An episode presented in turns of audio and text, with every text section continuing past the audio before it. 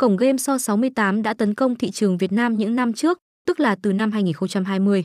Dù là một thương hiệu khá non trẻ trong ngành và mới chỉ có 2 năm thâm niên tại thị trường Việt Nam nhưng So 68 đã nhanh chóng chiếm lĩnh khoảng một nửa thị phần người chơi ở phân khúc thể thao và nổ hũ đổi thưởng, bao gồm cả rất nhiều game thủ gạo cội.